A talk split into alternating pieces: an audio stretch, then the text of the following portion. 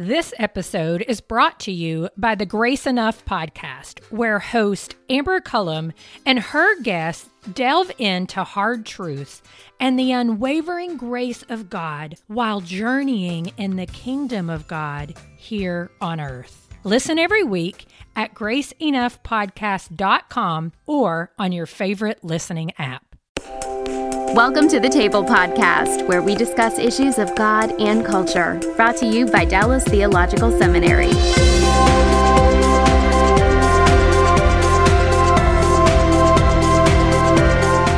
Welcome to the table where we discuss issues of God and culture. I'm Darrell Bock, Executive Director for Cultural Engagement at the Hendricks Center at Dallas Theological Seminary. And today our topic is the college campus, and the specific campus that we're looking at is Texas A&M. Whoop whoop. Whoop. So uh, it's uh, it's great to have Ben Stuart with us. He uh, leads a ministry on the campus called Breakaway that he's about to describe to you, and uh, this is one of our uh, of a series of podcasts that we're doing on the college campus in America, where we're taking a look at the social and intellectual pressures and tensions that students are under today as they head off to college. And uh, we do this as a service to churches to help them think through how they're preparing their their kids in high school for the college campus. So, Ben, welcome to the table. Uh, we're really pleased to have you. Thanks. I'm glad to be here. And it just shows that uh, that payback is fair play because when I came to College Station a couple of years ago, uh, you uh, audioed me, so I'm getting you back plus with video as well. Yeah. So. All right. Let's go for it. all right. Well, let's let's talk about Breakaway. Tell us a little bit about the history and the nature of the ministry that you have there on the Texas A&M campus, and uh, and then we'll go from there. Right. Okay. Yeah, Breakaway is a homegrown ministry. I mean, it uh, it started on the campus of Texas A&M in 1989 by a group of sophomores. So literally a handful of guys just met in their apartment to pray, read the Bible, and it just took off in a grassroots kind of way from there. And we moved it onto campus several years ago, and really see ourselves as a missionaries to the campus. So Tuesday nights, nine o'clock, we use venues on the campus to reach students, have a worship service, and then we spend a lot of our energy plugging them into local churches. So uh, that's that's kind of who we are. Like uh, we're uh, Lord willing, the hub in the middle of the campus, getting them connected to the Lord and His people. And this is not a small ministry by any means, because on an average week, what what are you? How many Texas A&M students are you getting to your meetings during the week? Yeah, so this fall our average has been over five thousand. Um, so our largest um, we did outdoors and had a little over eleven, which was pretty crazy, man. So, So are they expanding Kyle Field to accommodate you eventually? Is that the goal? it. Oh yeah, yeah, four hundred and fifty million dollar expansion. We're real grateful they, uh, they did that for us. Yeah. Well, it's it's amazing because I, you know, as uh, I was there, uh, well, a year and a half ago, and it was 3,500 then. So you guys are still uh, blowing and going. Oh man, it's been awesome. And you know, this is we had uh, the university had ten thousand incoming freshmen this year. That's brand new freshmen. So the school is blowing up, and it's just a fun time to be in ministry. You mean growing? You don't mean yeah. yeah, yeah, Uh, yeah. So uh, slang. exactly. But uh, anyway, yeah. So it's a fun time to be on the campus, man. Okay. sure. So in your average meetings, what's taking place? They're real simple. I mean, we are. You know, we'll use the basketball arena, and we'll get in at six thirty and need to have it set by eight So there's not a lot of flashing lights and whatever. It's pretty raw, but it's worship and then teaching of the Bible, a chance for students to pray with people, connect with folks. We have teams that are helping them learn about the churches in town and get connected. And so I think the benefit for some students is they can come and be anonymous. Mm-hmm. They feel the freedom to bring their friends because they're on campus, you know, nine o'clock at night. They go, hey, let's just slide over to this thing and check it out. So it's very much in their world, about their world, but it's a pretty simple worship service, I guess. Uh, and then uh, we call it a Bible study, but I know that can be a little misleading language. But um, but that's basically what it looks like: some worship, some teaching. Now, is there any small group stuff going on out of it, or any discipleship stuff, or is it strictly these once a week meetings? Yeah, we disciple um, our volunteers. We have a volunteer corps of students that pull all this off. So I have a staff of four, including myself. You know, so uh, this thing is really run by students. So we spend a lot of time with those students. But ABC student that comes, we made a decision a while ago. If if we start a, a robust small group network, we've basically become a church. And so what we discovered as we studied A and M was it we're a big ministry. It's a big campus, but it's a small town. Mm-hmm. And so there's a handful of churches that have amazing ministers that love college students, and we all work together. That's great. And so we told them, we win when your churches grow. These churches will come to Breakaway. They'll set up booths, hand out uh, flyers, and we just, our language is by their sophomore year, students are going to find their community either at a church or at a bar. And if we can push them towards the church, we feel like we won. And uh, so we really, I think part of the reason why God blesses what's happening here is we all work together. The Mm-hmm. churches, and ministries, we work together. So That's great. Now, how large how large of a student volunteer? You said you're student volunteers. How how large a group is that who help you pull off these events? yeah, it's about 200, Oh wow. A little less than that. Okay. So four of you are working with 200 students basically. Is that is, am I getting am I getting that about right? Yeah, I mean, we work with about 20 team leaders. Uh-huh. Um, I mean, it's it's fun, man, because they really do run it. You know, Uh-huh. they, they know where some things are. I don't know where they are. They make stuff happen, Mm-hmm. and we get to train them up. It's it's fun to work shoulder to shoulder with 20 year olds. You know, And, and they and, and I, as I take it, most college ministries are. You know, you try and bring them in when they're freshmen, and they'll hopefully your top leadership has stayed with you and been around for a while by the time they're they're either graduating or moved on to graduate school and hung around. that's right. Yeah. That's the toughest part is right where you get them where you want them, you send them on to somebody else. So yeah, uh, yeah. Uh, hopefully we're staffing a lot of great churches. You know. That's great. Well, well, it sounds like it's a, a, a terrific ministry. Now, as as I, as you know, since I told you, we we're interviewing uh, ministry leaders literally around the country. So we've done one in the Northeast with Princeton. We've done uh, a few involving.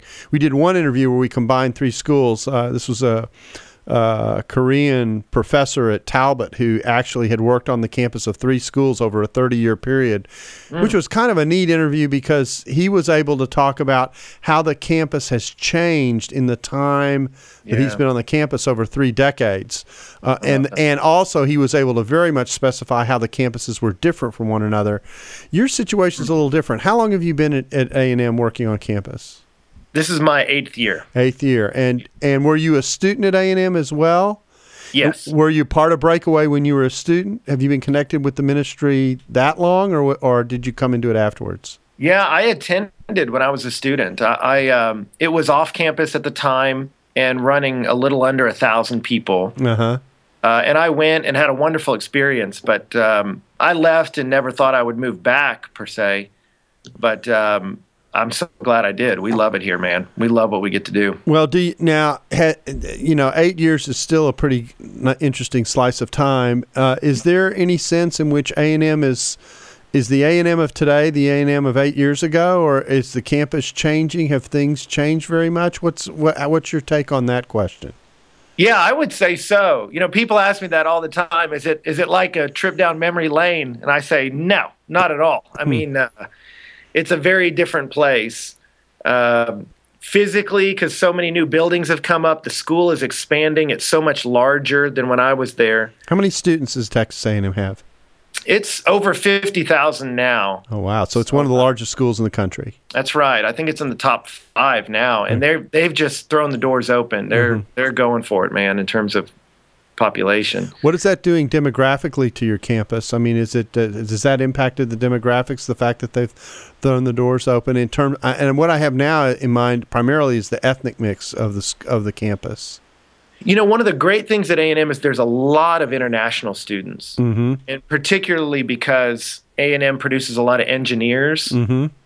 There's a lot of students from all over the world that come to get engineering degrees, work with oil, that kind of thing. And so we have a huge international student population. Once you get within the U.S., um, I think there's a decent sized Hispanic population. There's not a very large African American population. Interesting. Um, and uh, that's something I think the school has constantly been working to to change. Mm-hmm.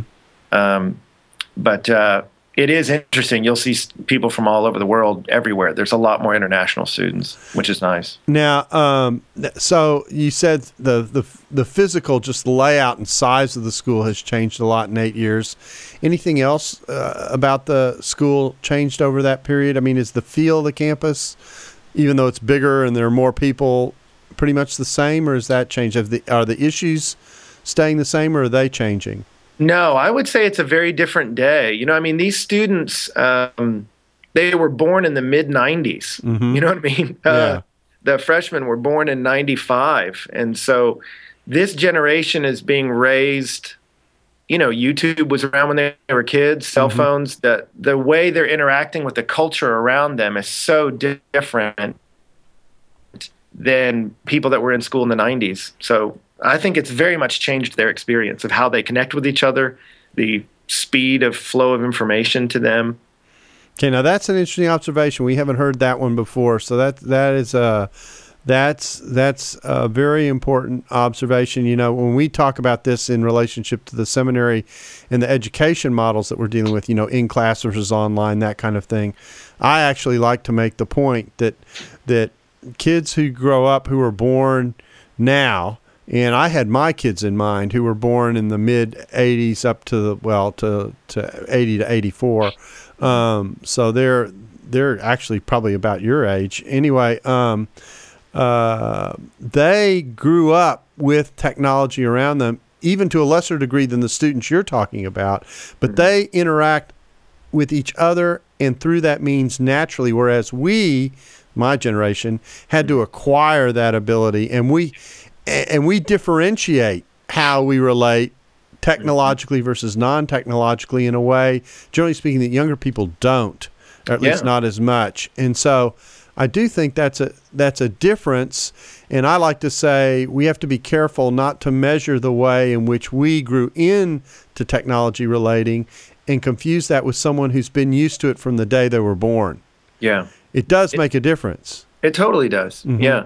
Their interactions with their parents are very different. Their interactions with each other, um, the, you know, e- even watching, uh, you know, just the speed of gossip zoom around campus, you know what I mean? or, or even the Yeah. primary shapers of culture are Uh-huh. not necessarily local anymore Mhm. with college campuses. You know what I mean? Um, So, so what are the influence? So, what? That's an important question. How, what kinds of influences are you talking about there? Well, I just think with with students, um, their phones are everywhere now. You know, so if there's ever a dull moment, right, you know, something's happening right here, Yeah, and uh, so you've got constant flow of information that may have nothing to do with the building you're in, the people around you. Yeah. it's coming from whatever sources you're being marketed uh, to. In- you know, in- so- interesting because uh, uh, the image that flashed your mind when you picked up the phone and started to look at it is um, I work out regularly, and I'm uh, the place where I work out happens to be real close to SMU. uh-huh. and it's amazing to watch younger people work out because they work out and their iPhones are still working. yeah, you Oh, know, yeah. they Yeah. they aren't they aren't watching the television a lot of the times. They're sitting there interacting with their email while they're wor- while they're on the treadmill. You know, Yeah. I'm, I'm going that's a different definition of multitasking than what I'm used to. Right. So, well, and so, you know, we live in a culture with these students, e- even different from mine, and I'm not that old, but they're growing up in a culture that in no way encourages meditation or reflection. mm-hmm. You know, it's just constant new data. Uh huh. And so that's where you'll meet students that their worldviews are just extremely fragmented Mm-hmm. because there's not really been anyone even encouraging them to try to integrate how do these different things you believe relate to each other? Does it make any sense cohesively?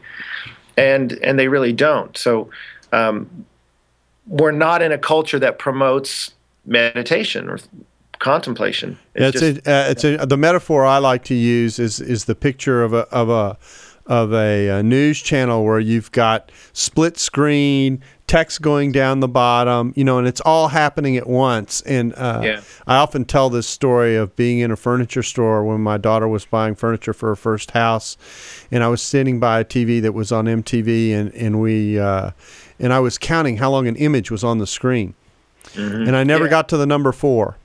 no, This is over a five minute period. And so I call my wife over and I do the same exercise. I said, just listen to this. Just listen how long an image is up on the screen. And I, ne- another two or three minutes, I never get to the number four. And I turn to her and I say, that's how our kids are processing their information. yeah, You know, it's it's coming in bursts and it's and it's short and it's sweet and it moves on and you're always dealing. And I said, and I'm not even. That's just the image. I'm not even dealing with everything else that's on the screen here that's happening.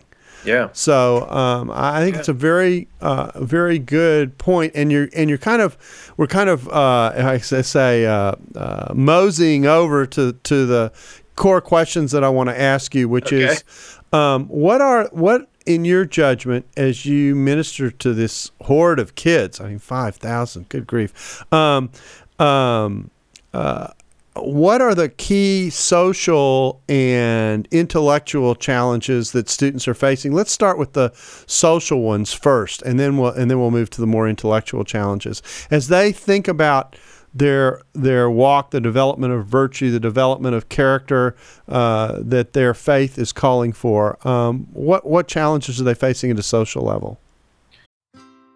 This episode is brought to you by the Grace Enough podcast. I am its host, Amber Cullum. Each week, I sit down with a guest to discuss hard truths and the unwavering grace of God they've experienced while journeying in God's kingdom here on earth. You'll hear from guests like Jen Wilkin, Jamie Ivey, Andy Crouch, and Scot McKnight. Listen to these conversations and more by searching Grace Enough Podcast on your favorite listening app or by visiting graceenoughpodcast.com.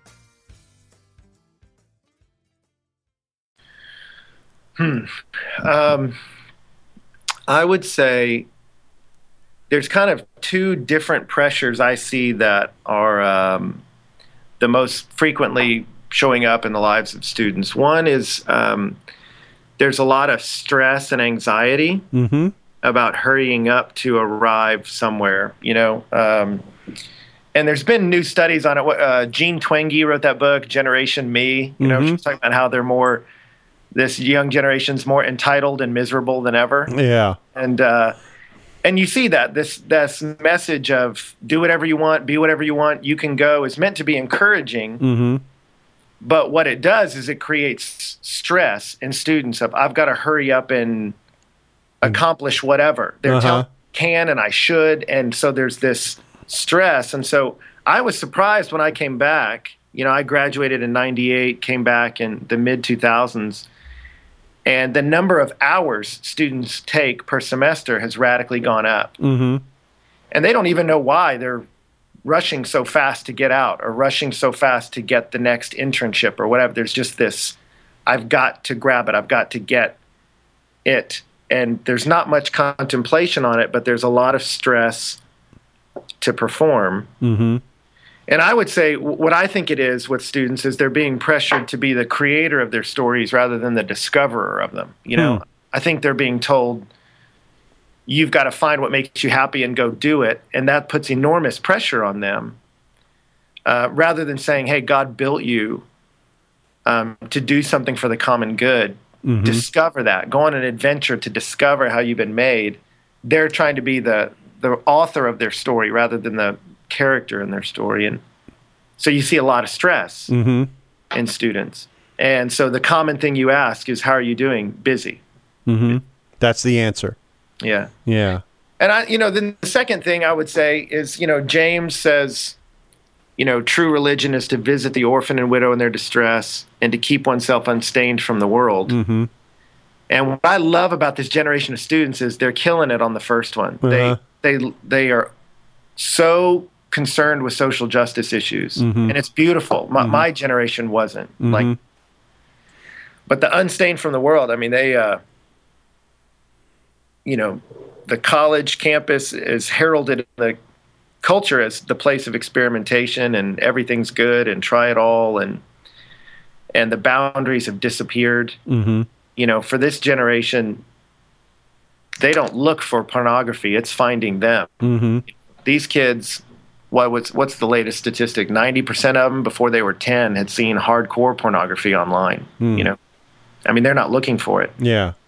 So this generation has soaked in some really um, intense um, uh, sexual pressures uh, exposure for most of their lives Now, how does that impact them at the relational level? I mean, because uh, we uh, this this answer to this question in this area is being is pretty consistent, almost no matter what campus we talk about. Um, and uh, uh, you know, I mean, it, it, it may be slightly more intense.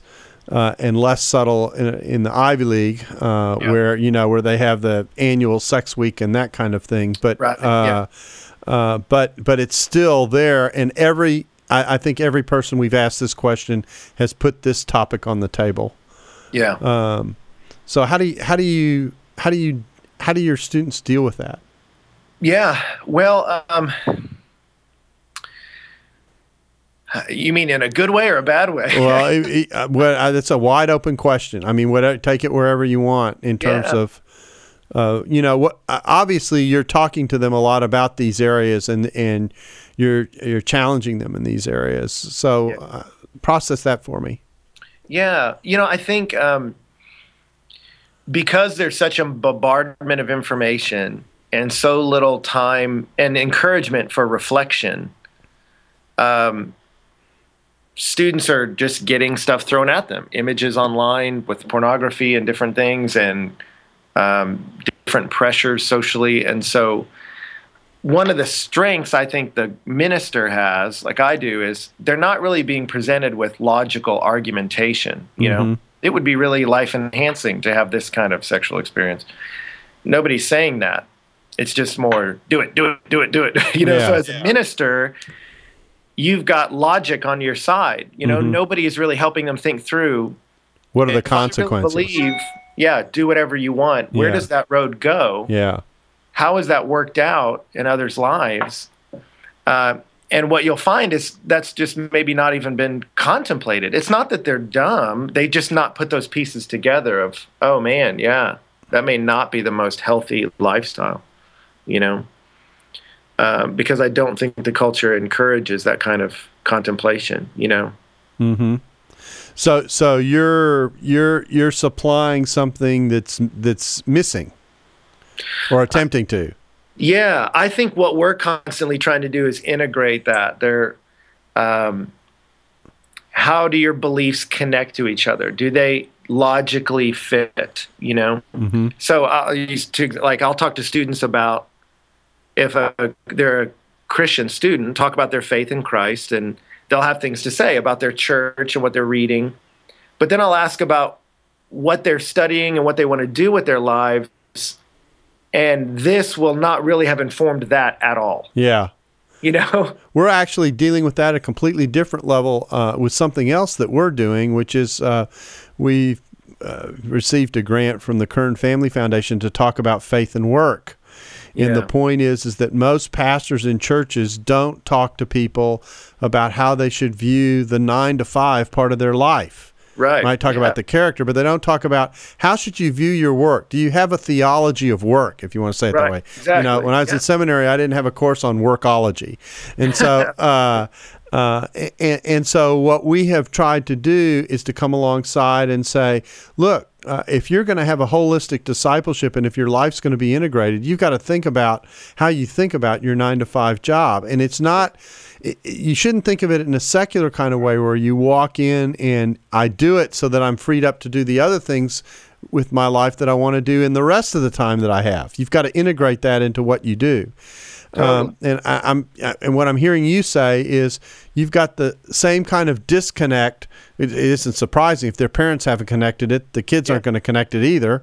Um, same kind of disconnect with their lives. That there's kind of the the the secular portion of their life, and then there's the the time that they give over to spiritual things, and Yeah. and, and it's disjoined, and because it's disjoined, uh, they they separate things out and don't connect the the dots. Yeah. So you'll, you know, so that's how it works in work. You'll definitely see it in that and choosing a career path of going, you know, the prevailing message is do whatever makes you happy, which is some combination of fame or money based on kind of however you see it. Mm-hmm. And it's not a contemplation of what can you do to serve the public good? I mean, that God really built you to do to bless the community. It's more what's good for me. Mm-hmm. Do you see how that philosophy is not really Christian at all and trying to connect those things? But then you'll see it sexually too. I mean, uh, you know, I had a friend in ministry encourage me. He said, whenever somebody tweets and mentions your ministry or you, uh, try periodically to go look at their Twitter feed and see what else they talk about Uh huh. And it's funny to uh, you know i'll do that and and students will not seem to have any problem connecting oh worship tonight was awesome oh i was so hammered on thursday you know Uh-huh. Yeah. is that you know or tweet like a bible verse out and their little picture is you know them in a bikini or with their shirt off flexing Yeah. like does that not strike you as strange you know uh, yeah. but I don't think they've they've not gone well. I actually have a really integrated way of combining those two things. Um, they've just not thought about the implications of worshiping God on their sexuality and how they present it. That's not every student, but that that's a common theme. Yeah. And there's a lot there. I, I take it there's a lot of pressure to go there. I mean, I know, you know, college campus. Now again, I'm, I'm taking the clock back, you know, to when before there were trains and cars and that kind of thing. But and, you know, but you know, when I was on college campuses, the the terrific pressure. It's on a university campus, University of Texas. I, can, I think I can say that even though I'm talking to someone from A Yeah. and M. Yeah. And uh, uh, you know, the pressure to drink and socialize and connect was huge. Yeah. Um, and and that's what the weekends were.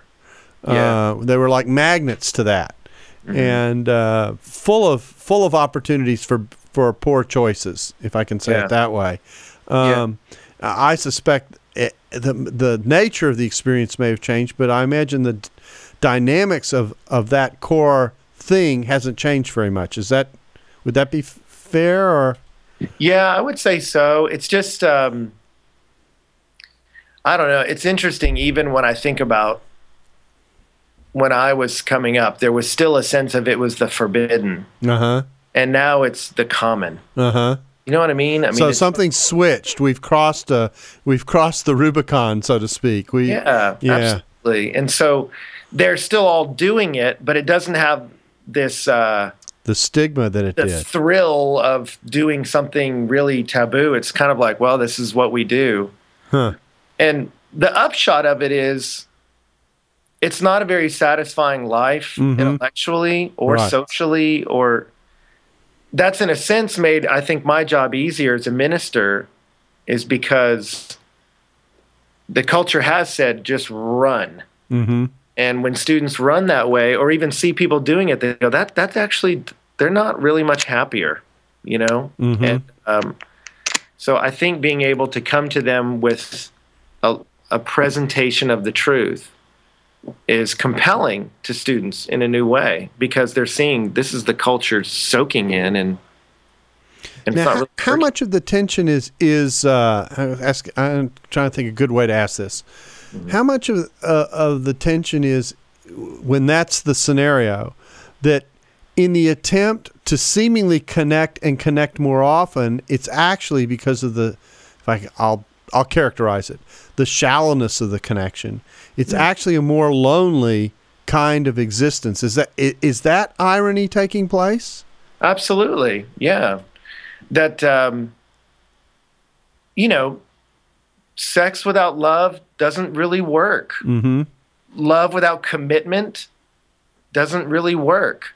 You know, and so I think that's the pervasive kind of feel in the culture. And I think with students, it's fairly easy to tap into that. This isn't really working.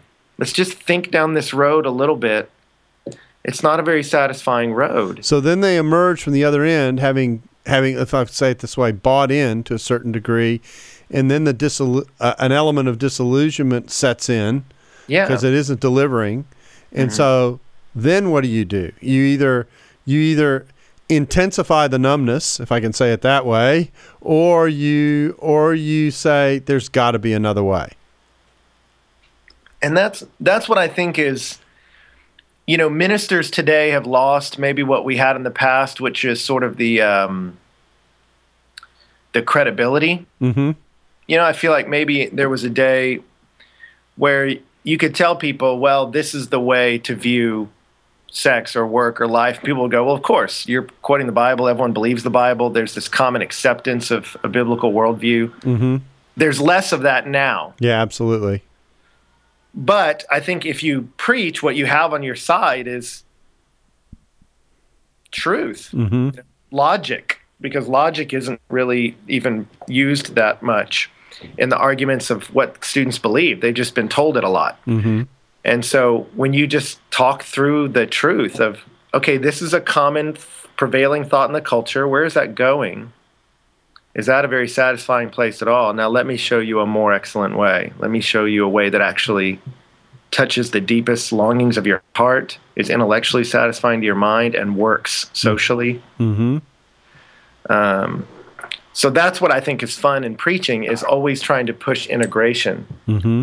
of if you really believe that statement, what kind of culture does that make? What society does that make? You know, if you believe, like a prevailing thought is, uh, we were joking about it the other day, me and a group of students. The prevailing thought is you do you, you know, is a prevailing thing, which basically means you do whatever you want. You go, Yeah. okay, just run that out a little bit. If uh, everyone in the culture does that, um, women lose and kids lose and then you just start giving them examples of when when cultures embrace selfishness as a core value women and children lose because the strong people win And then everybody loses because we got messed up families. exactly Yeah. and, and then ultimately everyone loses and you go that's who wants a world like that Yeah. Join us next week for part two of the Table Podcast. Dallas Theological Seminary. Teach truth, love well.